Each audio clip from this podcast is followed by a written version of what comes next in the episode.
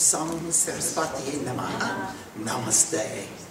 Namaste, everyone, and namaste, anonymous people outside in the, in the real world. Uh, we've been studying the Guru Gita, and we have a number of questions that were left over from that we didn't get to answer during our classes, and we promised that we would finish them tonight so that we could go on to the next text on Tuesday. Is that right? That's correct. Yeah, because Monday night is it's Guru Purnima. And you know, it, it's Satchidananda's birthday. He was born in honor of the Guru. And every Guru Purnima, he comes to share his blessings and his love with us. And this has been going on for a long time, hasn't it? Yeah, and uh, we celebrate Guru Purnima and uh, Satchidananda's birthday at the same time. So uh, i- i- we're going to continue that tradition, and then on Tuesday night, we'll begin a discussion of the Kashyap Sutras, which are really fun too. You know, a, a sutra, well, let's not get into the sutras. Let's go ahead, go ahead and, and ask the question. What, what you got on?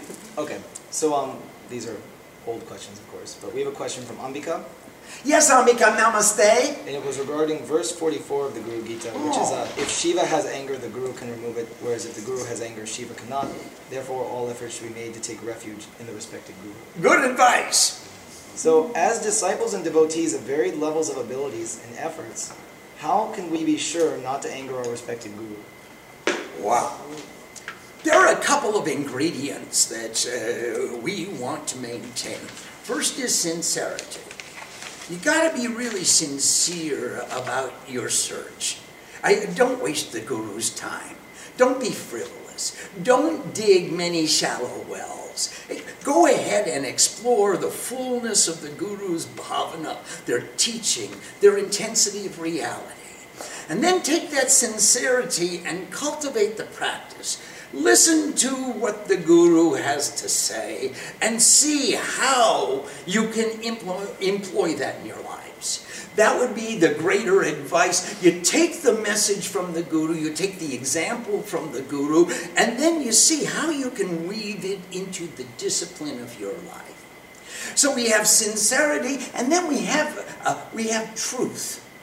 Don't try to show the guru how knowledgeable you are.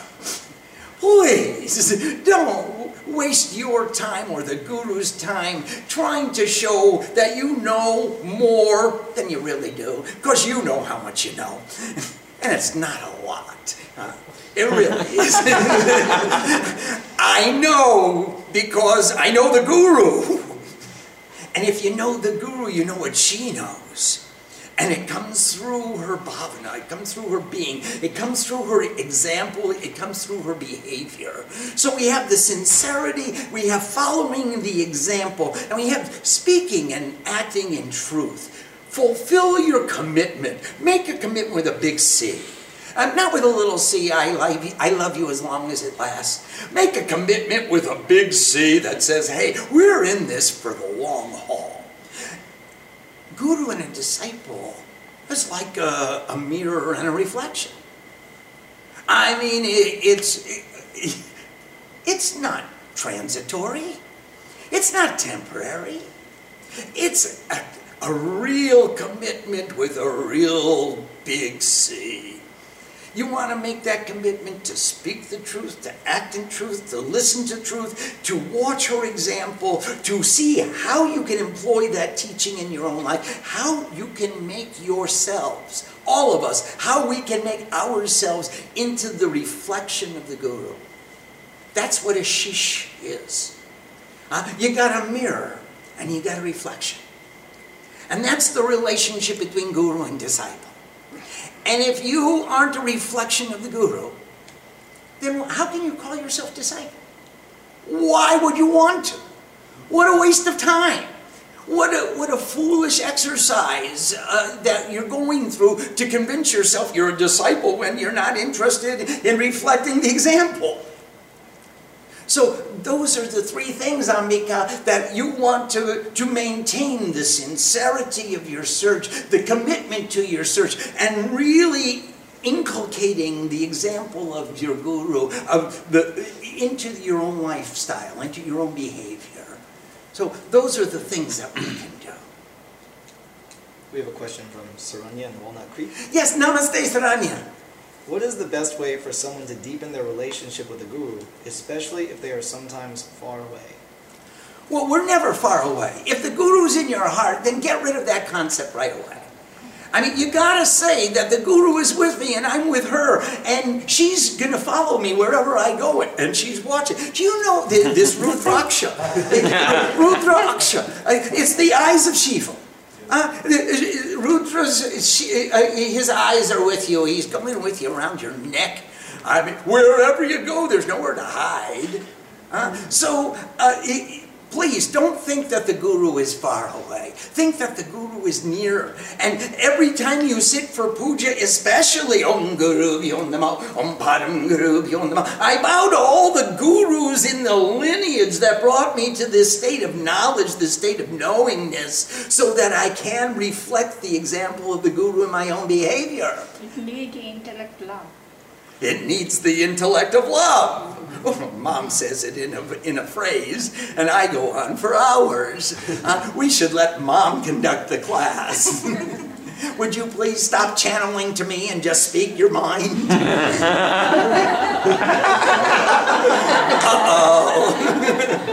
Sorry.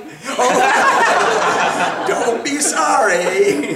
So we want to reflect that attitude. Don't think that the guru is far away. Think that she's near and dear and she's with you and you can consult her. Just put a, a moment of interlude between stimulus and response. And don't think, I have to respond immediately. Think, what is the most appropriate response? I don't want to win the argument. I want to make the peace. I want to find a way to make a harmony for all of our all of our objectives so we all come into that harmony. I don't want to re I can't afford the luxury of responding emotionally. I'm either going to lose my job or I'm going to lose my head. If I do it with Kali, she'll cut on the dotted line. If I do it with my boss, she'll fire me instantly. If I keep my presence of mind, then there's a possibility I could think, what is the appropriate response from my center? This uh, gentleman is a lawyer and he goes to court and he has to think immediately uh, what's, the, what's the best reply to get the information I need. He can't respond emotionally. He has to respond intelligently. Could we all take a moment to discriminate what is the intelligent response to this circumstance? What is the intelligent reply to this situation? And in doing so, we'll give appropriate responses designed to accomplish our goals, to fulfill our objectives. They'll, we'll start taking control of our lives instead of just uh, responding emotionally and then having to deal with the mess that we create. And you know how much it takes to clean up the mess once you've made it. Uh, you probably worked double time to clean up the mess rather than if you took the time initially to plan what is my goal, what is my objective, what do I want to get, what's the probable outcome from this circumstance. If we could plan that and think about it, what do I want to get? What response do I want to evoke from the individuals that I'm negotiating with? Now, I don't have to be right all the time. I have to get what I want. That's even better. And if I know what I want, I know I am there, and I know what I'm willing to give up in order to get what I want, it's an academic exercise. It doesn't have to be an emotional response. I can start taking control of my life and planning where do I want to go? And what do I want to do when I get there? And who do I want to be with when I'm there? And what should we be doing? I think those would be some of the ways that we can cultivate that attitude of being in the presence of the Guru more and more frequently. Have a game plan for life. We have a question from Usha in Salt Spring Island. It's Canada. Canada. In, in Canada. Oh, Usha in Canada. Okay. Namaste, Ushama. That's apparently a place in Canada. Yes, I understand. Shiva, Chandima, Sri Ramakrishna are not in human bodies. Should one always have a guru in a human body as well? And what is the difference, if any? There's a big difference. There are many disembodied spirits who are tremendous inspirations in our lives. And they have added through history and literature and all the stories told about them so many things that we can come into an intuitive relationship with them. But we can't really consult them on every move of our lives. We can't pattern our lives after the life of Ramakrishna. Only a very, very few can. But Ramakrishna grew up in Samadhi. And how many of us have grown up in Samadhi? Srima did. But otherwise, the rest of us, we need to follow an example, someone who can show us how do you go there? And what, do you, what does it take to get there? What do you have to give up in order to get there? What do you have to leave behind in order to experience that, that state of consciousness? And ultimately, you got to leave everything, especially all your attachments and all your ego. All the concepts of I and mine, they can't go with you into samadhi. So you have to have a physical example unless you came out of the womb like Veda Vyasa. He took birth, he started to grow. He said, Mother, thank you very much for being the vehicle of my entrance into this worldly incarnation. And now I'm going off to translate the Vedas and to divide. I'm Veda Vyas. I'm going to divide the Vedas into four books and I'm going to write uh, 18 Puranas and I'm going to translate. I'm going to write the Mahabharata and translate. That, that was not fun. Oh, wait. there are certain Veda Vyasas that take birth with that knowledge immediately. There are certain individuals like Srima who can have a relationship with a disembodied guru. But still, we all need somebody to come and give us a little shove and a little kick in the pants and a little whatever they can do to inspire us and empower us so that we begin to perform the sadhana so that we can leave those attachments behind. We start to reorganize the values of our lives. And we look at our attachments, we look at this egotism and possession and say, wow, is that really me? Is that the me I want to become? All of these bundle of attachments? Or could I become the highest expression of Dharma? Could I become the, the person who sits in samadhi without any attachment? For that, for we worldly folk, we need a physical guru who has a body, who shows us how to cook, who shows us how to worship, who shows us how to, to meditate, who shows us how to go deeper and deeper inside. Dhanamulanguru Murti. We learn meditation by the observing the form of the guru. How, how does she sit with stillness inside and out?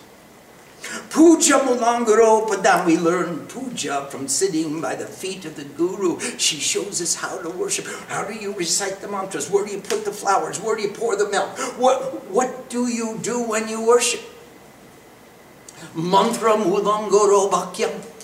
Her words are mantras to us because we take them into our heart. And we want to learn from her, so we regard every word that comes out as instruction, something that can improve my life, something I want to pay attention to so I can inculcate that behavior in my performance throughout life. Mokshmalam Guru Kripa. Liberation Self realization is the grace of the Guru, and grace is what you do is what you get. So if you live in accordance with her teachings and you meditate upon the form just the way she meditates, and if you learn the puja by sitting at her feet and watching what she does, reading what she does, she wrote it down in a book, she put it there, she put, it, uh, she, she gave the class on it, what's the meaning, what's the meter, what's the pronunciation, what's the what's the uh, grammar, what's the history, what's the philosophy, it's all being expressed there. I get to learn it all from her. I'm not just learning a bunch of sounds that I don't know what they mean. Mokshmalang Guru Kripa. I get self realization from doing what the Guru has taught me to do. We have a question from Sadhana Shakti, formerly in Washington. and presently? In Devi Mandir. I hope so. There she is. All right. Namaste. Ma surrendered to Ramakrishna from birth. So how do we actually reflect her when we have not had that surrender from our birth? Well, you just got burn, born now. There's a rebirth. You're just a baby, a little child, an infant child, just come into the spiritual life. That's what a sacred thread means. It means you're dvija. You're born twice. You're born once from the womb of mother and second time from the womb of wisdom. And when you see the example of your guru, and she did come out of the womb and say, I'm following Ramakrishna's path, we didn't. We came out of the womb and he slapped us on the backside and we said, Ouch! Is that what I have to look forward to? ah, all right. Well, now along comes Sri Ma into our lives, and she reflects this example of purity and clarity and understanding and service and love and generosity, and she has no desire for possession or egotism at all. All she does, she woke up four o'clock this morning, she started cooking, and she put everyone's name on the box, and she filled up the boxes. Everybody got a box lunch, and then she put big pots and she cooked for everybody and fed everybody and then did the puja and then she came over to the temple and started doing puja here. And then she went back there and cooked some more. And then she came back here and chanted with us. And look at the rhythm of her life. How can you inculcate that ideal, that bhavana, that attitude into the rhythm of your life?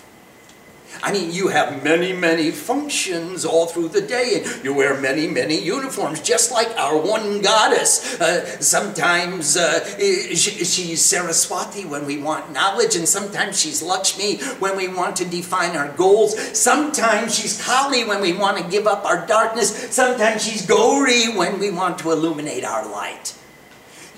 She's one goddess. You're one woman who, who wears a sari to the temple and she wears jeans to the school and she wears a, suit to work and she, wear, she wears a ball gown to the ball and she wears a tennis suit to the tennis game and you have so many different appearances for the various roles that you play in life. So does our one guru. So does our one God. And so, as you assume these different roles, remember in the center is the same being. You were there when you were a little baby. You were there when you were a teenager. You're still there today. And the chances are, if you survive, you're going to be there tomorrow. you're, you're just still there. And keep the concept of that center, that that love, that Bob, that eternal soul is with you all the time, no matter what dress you wear, no matter what function you perform, you are with you. You're still there. So now get into the, a love affair with that being, that eternal being that is always there with you. And you'll come closer and closer to the understanding of where Sri is coming from. We have a question from Nanda about four feet to your left. wow, you have a way of sneaking up on me. Swami, should the changes in sadhana that we make, should it be slow and steady for a lasting effect, if, uh, effect in our life, or will drastic changes just backfire? Uh, my guru is really clever. He said, Can you sit for five minutes a day? I said, Yes, I can. He said, okay, next month add another five minutes. And that was really easy. At the end of two months, I was sitting for 10 minutes. At the end of one year, I was sitting for an hour. That was 42 years ago. and everyone says I'm full of sit.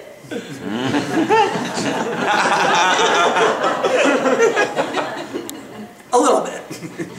At least I can sit for a long, long time. They say some people are good for some things, other people are good for other things. Sadhus are good for nothing. They just sit. And they just sit around. So I would suggest the gradual change. If you can chant the Chandi today, then add the, the Prayog tomorrow. Add the Upasanghar next month. Add the Samput the month after that. Add a bigger Samput, Udoy Samput, Asta Samput. You can go to Akshar Samput. It just grows and grows and grows in your sadhana, in your understanding, in your bhavana, in your feeling, in the way you try to reflect the attitudes of the Guru. Now take the same principle and add it to your demeanor while you're at work. You're at work. You need a strong willpower. Is that what she needs? Okay, Mom. You need a strong willpower. Thanks, Mom. If you take the attitude that you have at work, now, you, you are a team captain, and you are a guru. And at work, you are trying to inspire the participation of your team to work together, all together. You don't want the glory. All you want is to finish the job and deliver it on time and on budget. So now, as a guru of your team, you're there to inspire and instruct and control and get everybody into the harmony of working together so that you guys can produce your product on time, on budget. Don't think of yourself, I'm the boss and I'm going to tell you what to do. You got to negotiate with everybody on the team. That includes the gardener, that includes the plumber, that includes the bookkeeper, that includes the other students. Eh, whoever is on your team, you want to negotiate with them and bring them into the harmony of your spiritual center. Bring them, empower them. You don't want to demand from them, you want to empower them. Now, of course, eh, there comes a time where you say, hey, you're not working with me. Please work with me. Please work with me because we can do so much together that we can't do apart. So let's work together as a team. And that's what gurus do.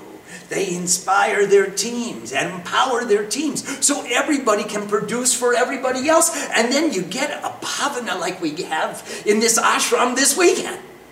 Everybody, I mean, everybody's sleeping around. There are no set places to sleep. There's no, everybody's in one room or the other room, and you just roll out a mat and go and camp out wherever you find a space.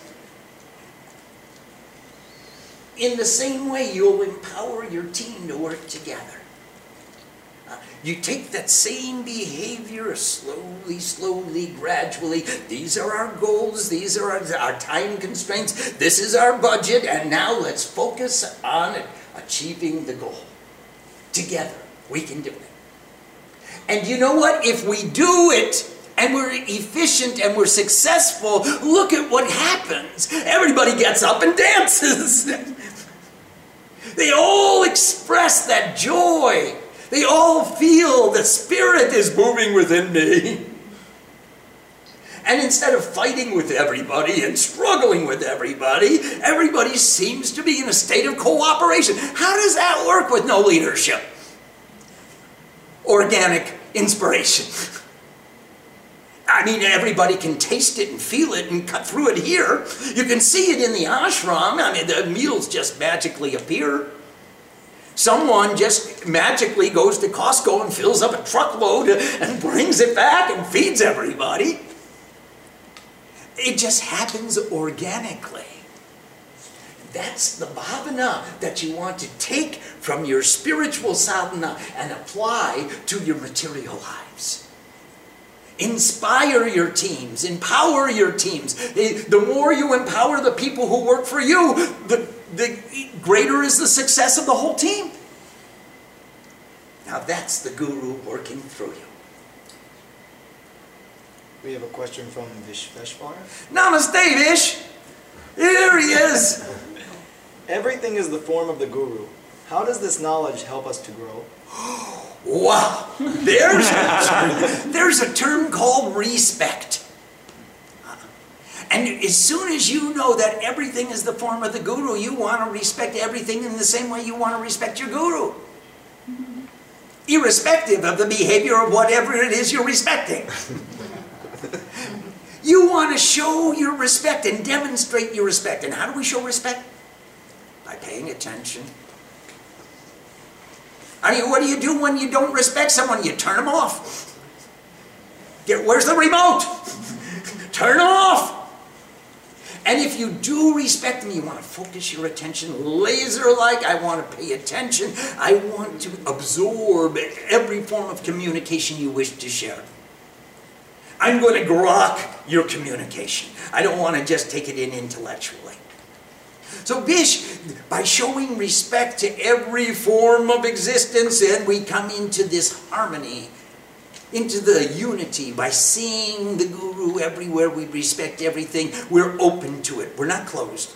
We're not putting up our filters, our defenses, our barriers. Uh, okay, this is my line, you can't cross. No. We want to invite the entire world inside. And as we invite more and more of the world inside, all the barriers fall. And our spirituality didn't erect walls around us to say we're the chosen ones and we're the ones with the knowledge. And look at, I've got a string around my ear and I'm a Brahmin and therefore I'm knowledgeable or I'm separate, I'm special. Uh, no, I want to say, like mom, this is my family. And I love you all. And I invite you all. And I want you to come in as close as you possibly can. Whole world, come in as close as you possibly can. And I think that would be the way you see the guru in every object. We have a question from Joshua, formerly in Seattle. Presently, in Devi Mandir. My goodness, there he is! Namaste. How do we find and maintain the attitude of the Guru amidst the ever changing circumstances and entanglements of day to day life? Through efficiency, Joshua. By being efficient in whatever you do, you know that what you're doing, you're doing for your Guru. Now, you don't want to make mistakes. You don't want to get it over with quickly. You want to do the best job you can possibly give and deliver on time, on budget, in, in the most efficient way you possibly can to demonstrate the sincerity of your commitment. Is there any greater way to, to demonstrate the sincerity of your love than by doing what you do efficiently, effectively, paying attention with love in your heart and joy in your mind. And that would be the way that you could show your guru, I really want you to have this. I don't want to do half the job and throw it away and run it down. I'm going to go do something else now. I'm leaving the task halfway unfinished. That's not the demonstration of my sincerity. My sincerity demands that I stay there until the task is done. Unfortunately, some people are like that. 24 7. They just stay there until the task is done. and they email me every 15 minutes until it's done. Some people are like that. Well, there are other people that just say uh, they start this uh, uh, job and then they, oh, wait a minute, I got to do that one. And they start this job and they, oh, they forget about that one. I'll go over here. Oh, I didn't finish that one. And they started digging many shallow wells. And they said, Oh, I didn't get water. Let's leave this path. Let's go find another guru. It's got to be the guru's fault that I did something eh, so stupid it isn't the guru's fault. It's really the disciples' failure to reflect the fullness of the image of the guru. She got up in the morning and started cooking, and she didn't stop cooking until the food was ready. And she did it with love and with a sense of privilege and with joy. And she said, Look, and I've got to feed Shiva. And Shiva's got all these kids, and I'm responsible for all the kids that Shiva brought. And so I'm going to cook for them, and I'm going to give them the best thing. Let me see, I'll try a new recipe today. Every day. We can't keep up with her. Joshua, we want to do what we do to the best of our capacity. And that demonstrates really that we're in love, that we're thinking about the beloved, we're thinking about the recipient of those actions, we're thinking about how do I reflect the efficiency. Sadhu in Sanskrit means efficient. Someone who is a sadhu is an efficient individual, and I'm requesting you all to become sadhus. Doesn't mean you have to wear orange cloth and sit on top of a mountain. But it means you have to uh, have an orange heart. and wherever you sit, that's your tapobhumi. There you're doing sadhana. That's the austerities that you're performing. It's the efficiency with, it, with which you perform every action you perform. That's what makes a sadhu. So be a sadhu and serve your guru. Question from Shivani. Namaste, Shivani. Where's Shivani at? Oh my goodness, hello there. Can you discuss the relationship between tapasya and conflict? Yeah. Boy, can I talk about that. Do you know, eh, the conflict, of course, is when we have many different thoughts in our minds and we have many different desires. And amongst the multitude of our desires, if you make a hierarchy of the list of your desires and you see them all in conflict with each other, which comes first? Which is more important? Well, when you get to tapasya, that means actually adding heat. Tapas means heat and light. And tapasya is the process of disciplined application of heat and light so that it purifies. It purifies so that you have only one objective, one goal, one thought. So there can't be any conflict if you are doing tapasya. Now, to get to the tapasya, you've got to weed through all the forest of conflicts to say that the tapasya that adding heat and light in order to purify is the most important thing I could do in my life right now.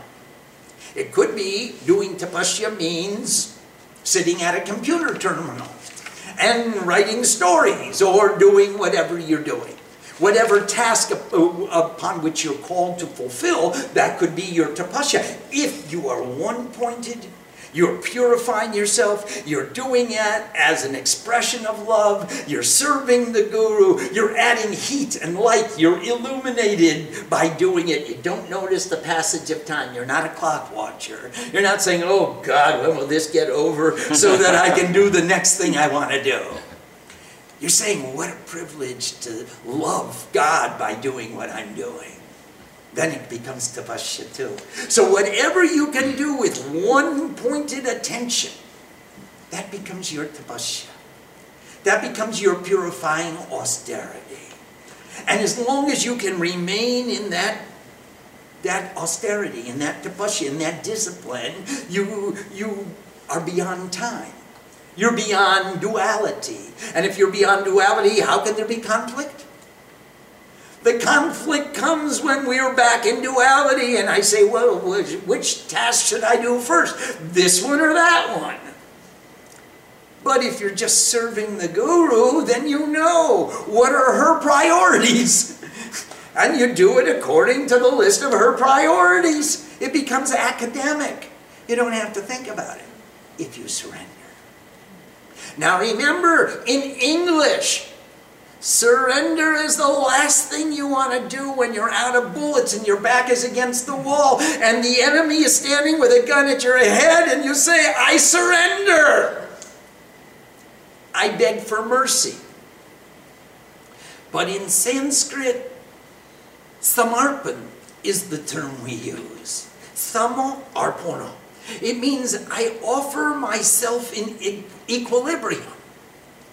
Surrender in Sanskrit is the first thing you try to do.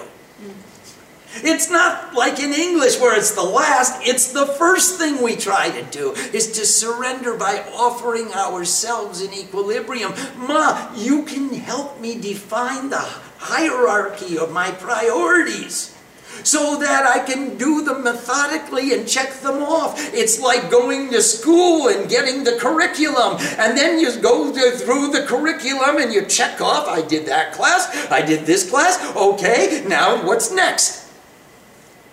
There's a path, a curriculum for life, for sadhu school.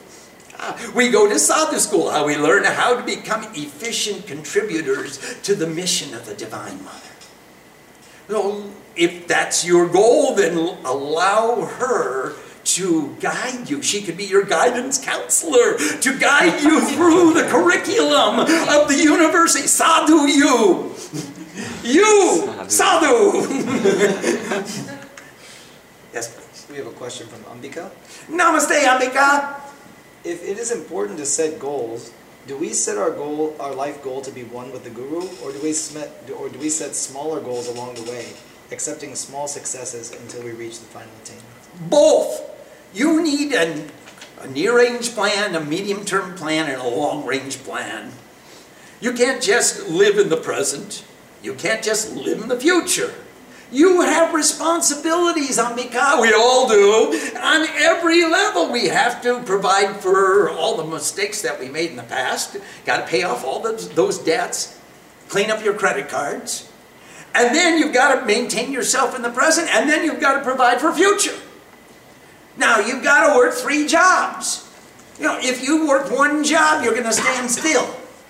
You've got to work three jobs past, present, and future. All of us do.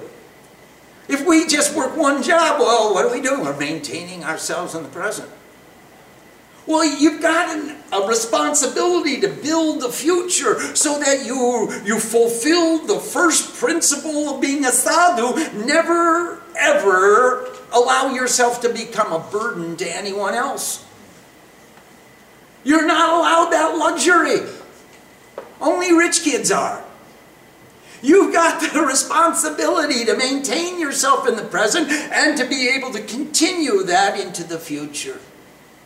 So all of us have to work three jobs, not just one job. You've got to work to clean up your past karma. You've got to work in order to maintain ourselves in the present. And we have to be prepare for a future for ourselves. You can't just be eh, eh, content to work one job. Where will you go?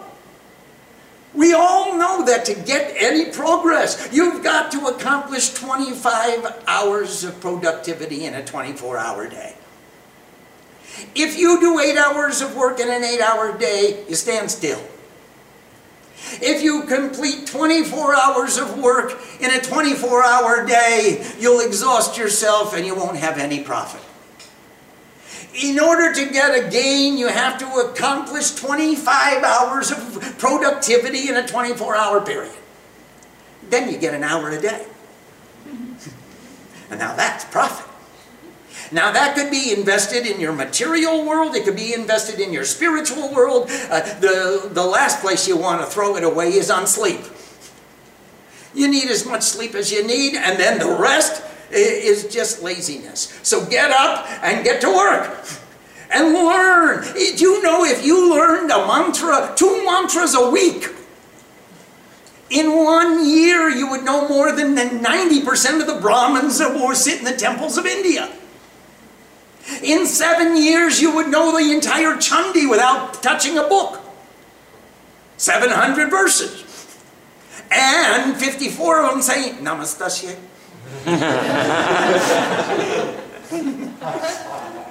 That's a pretty good one. Uh, we got to pass on that one. Uh, do you know 107 of them say Rishir Uvacha? Think of how many mantras you've got already. You've got a head start. So if we would just apply ourselves and be content with small gains, a little at a time, every day, being consistent and trying to invest our time wisely in our present productivity and our future spirituality, we're going to prepare a beautiful present and a great future. And that's the exciting part, is we have something to look forward to. We're going someplace. We know where we're trying to get to. Laksha is a goal, and Lakshmi is the ultimate goal. And she is the goddess of wealth because your goal is what you value, and your values are your wealth. And Lakshmi is the goddess of wealth because she's the goddess of the definition, the Lakshana. The Lakshana of your Lakshana. Wow.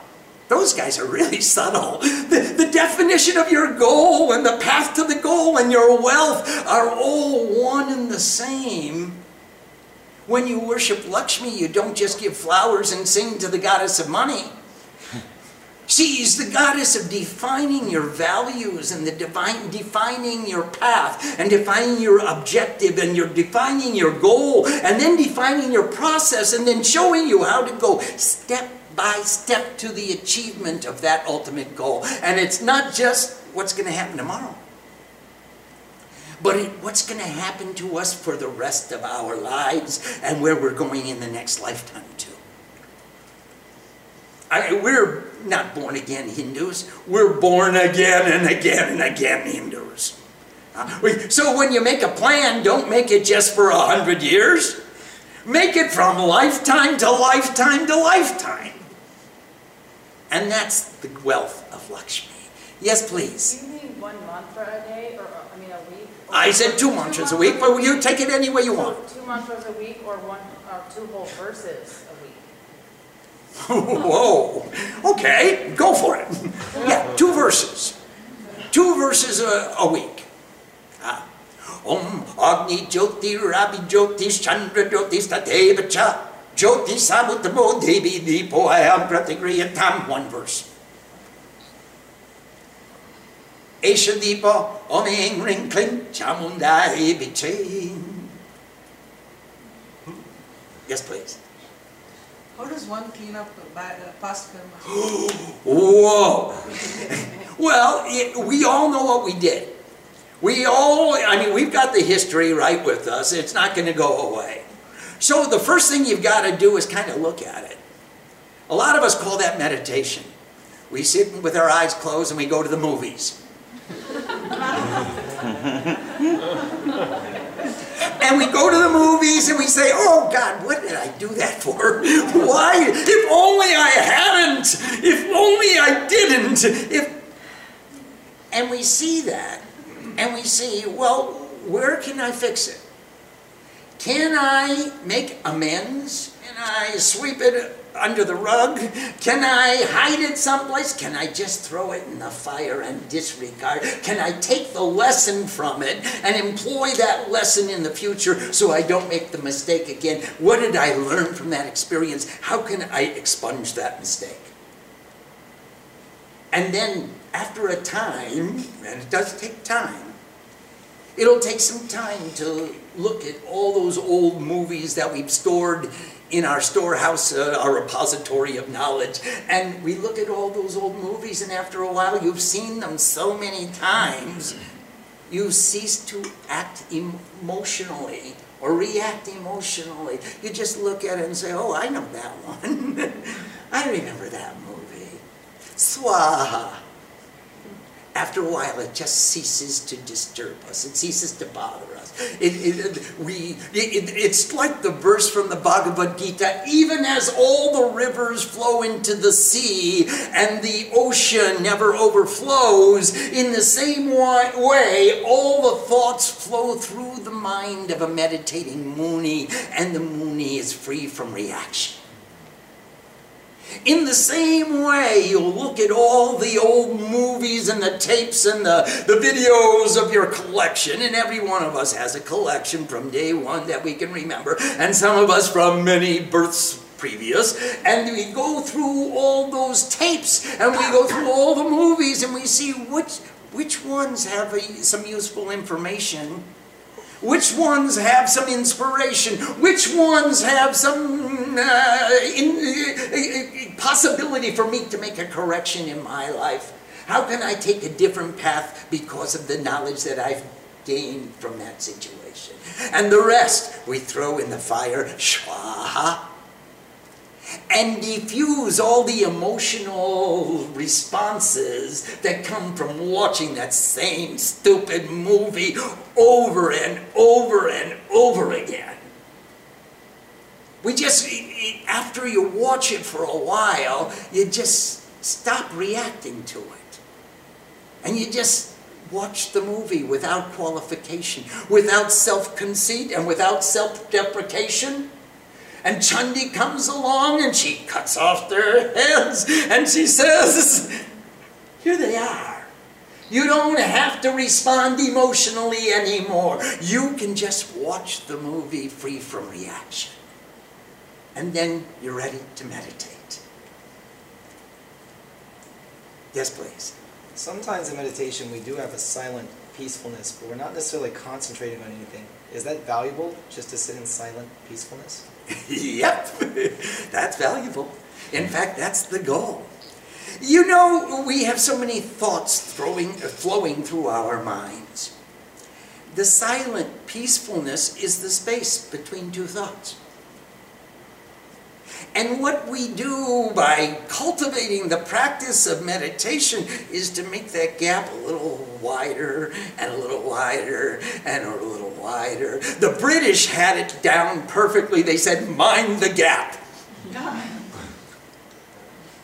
Watch the gap between the thoughts. Uh, mind the gap. Make it bigger and bigger and bigger. Because that state of peacefulness, that state of silence is where you really get the you get to see the screen upon which all the movies are being reflected. We go to the movie theater and we get so entranced by the images on the screen that we forget the screen.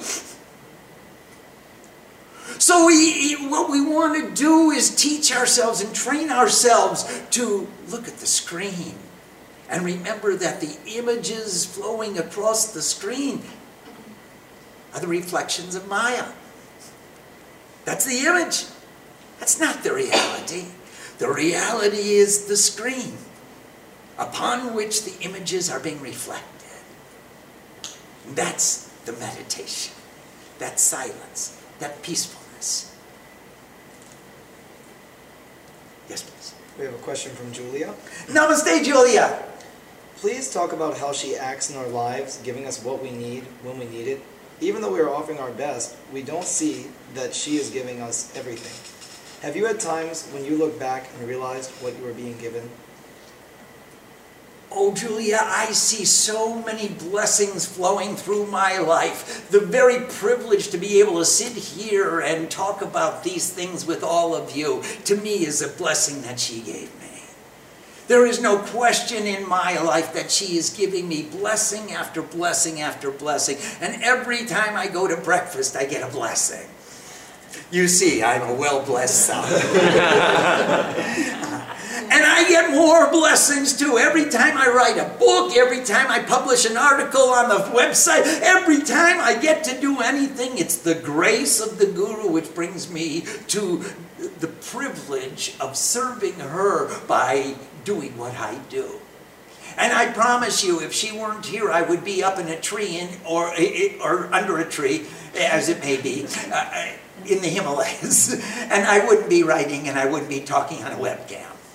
Uh, so I consider it the greatest privilege that she keeps me here and she allows me to share. And then one day she's going to say, okay, shut up. yes, please. We have another question from uh, Saranya. Yes, Saranya. I have heard that the disciple does not choose the guru, but that the guru chooses the disciple. Can you elaborate on that? No. I can't. The guru is chosen by the disciple according to the desires of the disciple. If a disciple desires to one day be rich and famous and sit on a throne and look out over a sea of people and wave a peacock feather and give blessings and, and wear ornaments and jewelry and drive a big fancy car, then she'll choose that kind of a guru. If a disciple is content to be humble and pure and, and give their lives to God and do sadhana and do, spend their lives in religious convocation, then she'll choose that kind of a guru.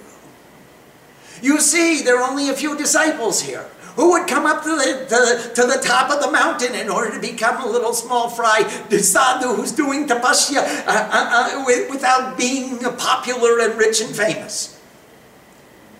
And the ones who want to be pure and clear and centered will come and do this kind of sadhana. You'll choose your guru according to your aspirations. What do you think is pure spirituality? That's what will be your criteria for dis dis discovering who your guru is. You make the guru by saying, I want to reflect your, your example in my life.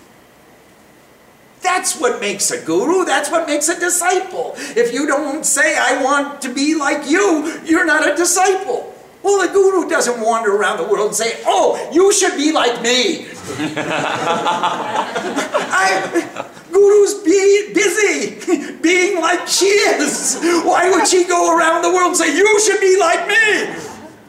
What nonsense. You'll say, Wow, I want to be like her. It's up to the disciple. The disciple always decides. Disciples make gurus. Gurus do not make disciples. It's impossible. It is a logical fallacy. It cannot be done. A guru can't make a disciple. If you want to reflect the image that you see, you'll reflect it. You'll begin to study and practice and learn how to breathe and learn how to sit and learn how to chant and learn what it means. And you'll you'll make yourself into the image of the guru. What's the guru going to do? I want you to be like me. It won't happen. Not until you have that desire. So I can't tell you why gurus make disciples. Sorry. We have a question from Vivekananda. Oh, where? Yeah, there. Front row center. yes, please. Shiva is the eternal primordial guru, and the Panch Akshara mantra is his mantra. Can you explain each syllable of this mantra and how to go deeper and deeper into its essence? Yes, I can. But it'll take a bit. I'm cool with that. Okay. uh, Nagendra Haraya Trilochanaya Basmangaragaya Trilochanaya. Na is I bow. And I bow to the Lord of all energy. Ma is the culmination, the perfection of all that is uh, uh, manifested. It's all withdrawn into the essence of Shiva. She is Shanti, the perfect peace. And war means all, all manifested existence is withdrawn into the perfect peace of the culmination of Srishti, Sthiti, Praloy. So it comes back to the center. I bow to that consciousness of infinite goodness which allows the, all creation to dissolve into perfect peace. That wasn't too bad. Huh? A little bit long. We have a question from Julia. Yes, Julia. You compare the relationship between a guru and a disciple to an iron and a magnet. When Ma was in samadhi so much and you came to the house and put your head on her lap to bring her here for all of us, it seems like it was you who was like Shakti and she who was like Shiva. A lot of people say that. do our entreaties do our entreaties bring her into acting to make her come into an active state of involvement with us? Absolutely yes. Julia, the devotion of devotees make God respond. There's no question. if you have devotion and you have purity and you have clarity you have commitment with a big C and you have that sincerity, she will come. There is no doubt. We, we're coming into your house. We found a way in, even if it was through in cyberspace, uh, through your, your uh, uh RJ45 cable. we came into your house. Uh, we will find a way to come in. If you have devotion, if you have clarity of purpose, if you have a clear definition of your goal, of your luxury, if your path is in alignment with ours, we're going to come. You will force God to pay attention to you. Just like every other kid says, Mom, I'm going to cry until you stop everything you're doing and pick me up and pay attention to me. All you mothers know uh, Dad can sit and read the paper and listen to the noise. But at some time, Mom's going to put down everything and pick up the crying child. And that's just the way it works with in cosmic uh, inside in the cosmic world. The divine mother is going to pay attention to the children who need her the most who have the sincerity and the clarity and the purity to call her with a pure heart with real, pure love. She'll show up on their doorstep. Be careful, anytime, night or day. it's come as you are. she may show up anytime, night or day, ready or not. You called. Uh oh. Watch out. We have a question from Nanda. Yes, Nanda Bob. If we want to be disciples, should we drop all that we know and start and learn from scratch, like you learned from your guru? No! You've been in this business 20 years already with me. you want to erase all that and start all over again? Bakwas. I won't accept that. You're not in the grammar grades anymore. You're not primary school. Get up and take responsibility. You'll teach Sanskrit every Saturday afternoon.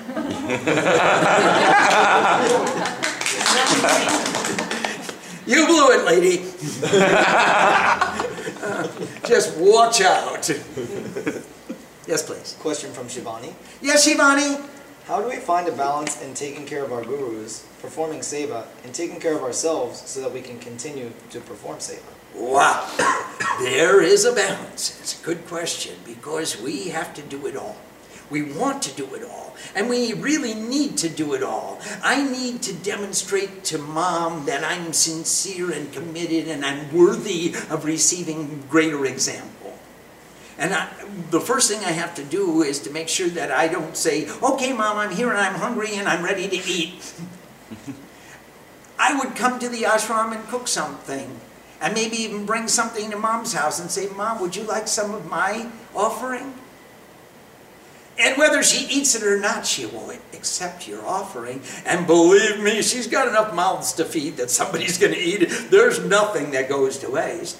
So you do want to spend some time every day thinking about what you need to do to maintain your own self and your families and your responsibilities and all the obligations to, to which you subscribe when you took on a human body.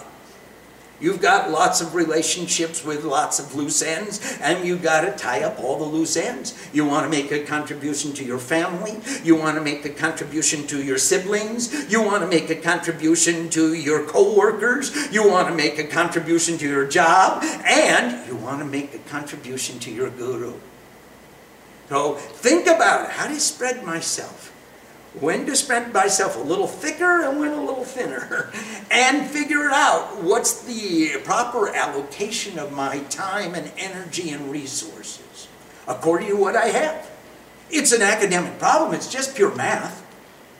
I've got 24 hours in today's schedule. Okay, well, for 24 hours, I'm going to be even more efficient. I've got 25 hours of productivity. That's fine. Okay, I can spend one hour for the ashram and for mom. I can spend six hours for my boss and my fellow employees. I can spend two hours for my mom and dad and all the kids and all the brothers and sisters. I can spend uh, uh, one hour cleaning up my house and I'll spend a couple hours doing puja. And I'll spend an hour on the webcam listening to Swami rant and rave.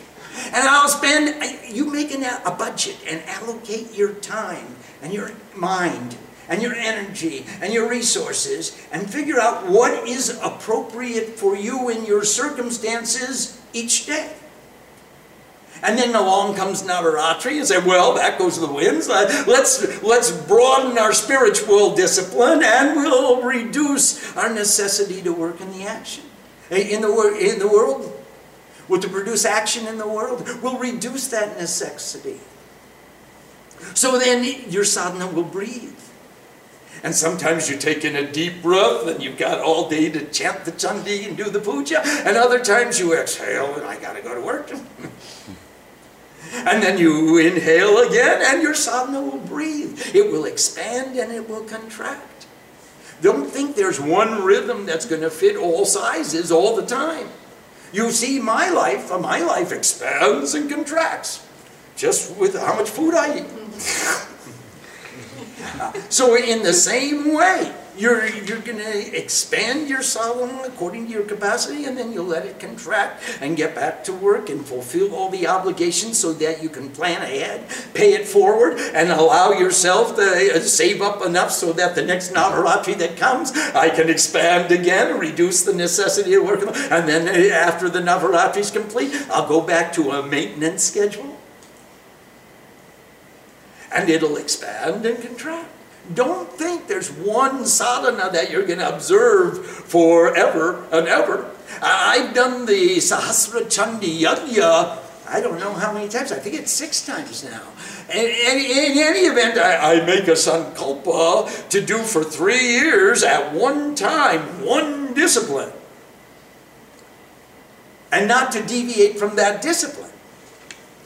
And it's so far I've been successful at, but when I get through, I've got to expand my, my worldly commitments so that I can save up enough to do it again. It isn't easy. It takes some planning. You know, when you sit for, uh, say we sit for three years or sit for Navaratri, you need a place you need a supply line. You need the food. You need someone to go to the store for you. You need uh, someone to protect you from all the people that want to come battering down your door and say, oh, you've got enough for you, share it with me. you want to, you need uh, so many ingredients in order to perform such a spiritual discipline, so you, it'll take you time to gather all those ingredients together. Spend the time, it's a wise investment. And then when you get the privilege to sit in one rhythm of discipline for a specific, specified period of time, then you sit down, you close off, you activate the, all the operations that you put into place, and you curtail or decrease the amount of necessity that it takes to go outside to get more. Uh, you, you, don't go out to eat in restaurants, so you don't need that extra money. You don't go to see the movies because you're so busy watching the one station that you've got, and it, it never changes. So you're content not to go to the movies. So then you don't need that money, and you don't. There's so many frivolous desires that just fall by the wayside by virtue of your making that commitment. That sankalpa to perform a discipline at that time. Oh. It, not, it's not one type of sadhana for life. It's about spiritual life. It's not about spiritual practices. The spiritual practices are valuable only insofar as they remind us to live a spiritual life. The goal is spiritual life. It's not to become the best yogi on the block, and it's not to become the best pujari, and it's not to become the, uh, uh, I want to do my life, spend my life doing spiritual practices. No way! I want to live my life, a spiritual life, holistic spirituality. It's about living a holistically spiritual life in which she's the guru of her team at work and she's the disciple to her guru in the temple and she's teaching Sanskrit and she's walking the walk and talking the talk and living the life of a sadhu. She's efficient and full of love, and you can see the commitment that she's expressing through everything she does in her life. That's the attitude of a disciple towards the guru. I see that in my guru. And I see that in my friends. And I'm privileged and honored to have friends like you. Namaste.